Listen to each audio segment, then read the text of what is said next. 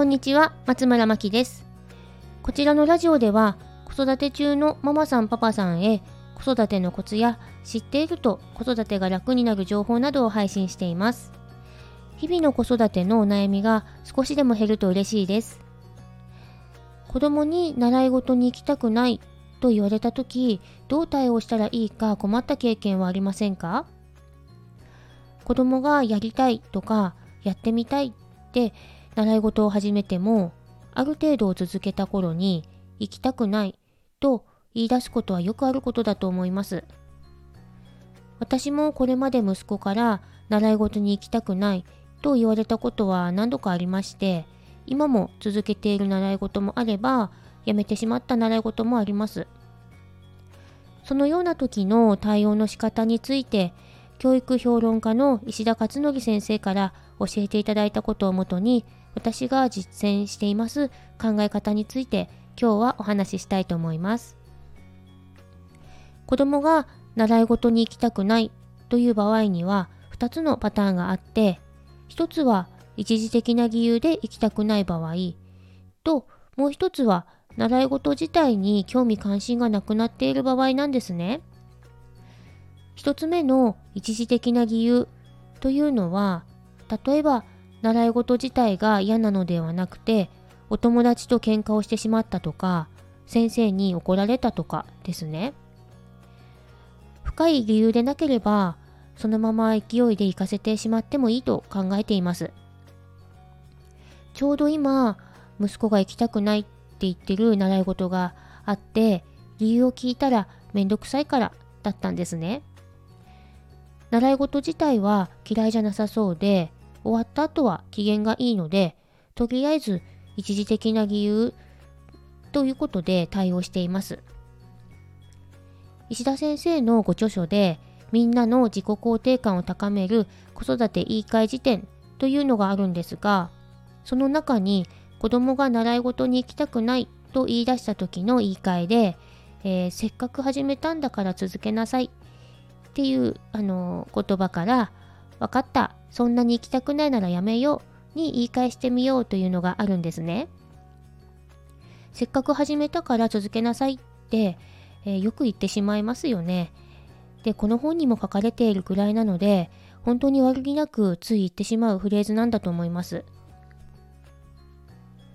で、今回実験がてら息子に行きたくなかったらやめてもいいよって言ってみたんですね。そしたら、いや、そういうわけじゃなくて、やめないからって言ってました。先生の想定内の回答だったので笑ってしまったんですが、この場合は行きたくないと言ったら親がどういう反応をするのか試している場合があります。おそらくですが、一時的な理由でなければ、やめると答えていると思います。2つ目の習い事自体に興味がなくなっている場合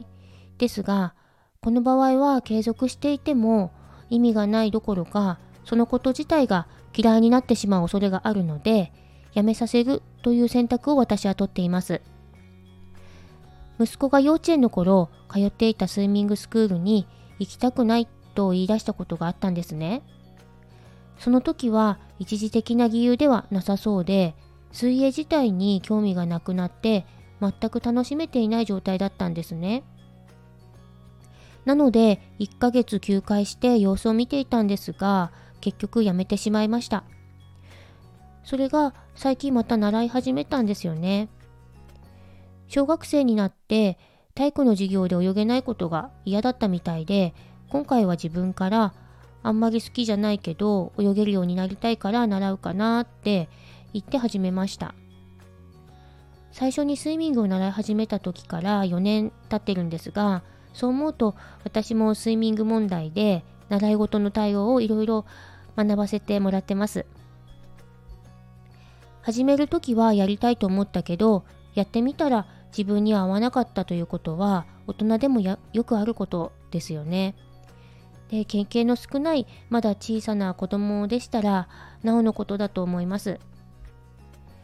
石田先生も習い事はその子に合うものを探す試食のようなものとおっしゃっています。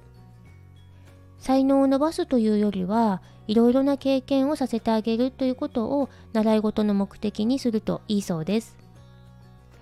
ということで子供の行きたくないという言葉の裏にはいろんな背景が隠れているんですよね。今回お話ししたことはあくまでも一つの考え方で対応の仕方は状況によっても様々あると思います。でも対応に迷った時にこのようなことを知っていると対応の幅が広がってその時の子供の状況に合った対応がしやすくなると思っております。なので知識として一応知った上でお子さんをよく観察して親御さんがされた対応こそが最善策なんだと思います。少しでも対応の参考になりましたら嬉しいです。最後にご案内があります。私は現在、石田勝則先生主催のママカフェというワークショップを毎月開催させていただいてまして、今月のテーマは子供のタイプ別対応法になります。お子さんと親御さんのタイプをチェックリストを使って確認して、それぞれに合った対応法をお伝えいたします。来週の13日火曜日と16日金曜日に開催いたしますので、ご興味ありましたら説明欄のリンクからご確認ください。また、こちらのラジオの感想や子育てについてのご質問などありましたら、お気軽にコメントやレターでお寄せください。それでは、最後までお聴きいただきありがとうございます。松村真希でした。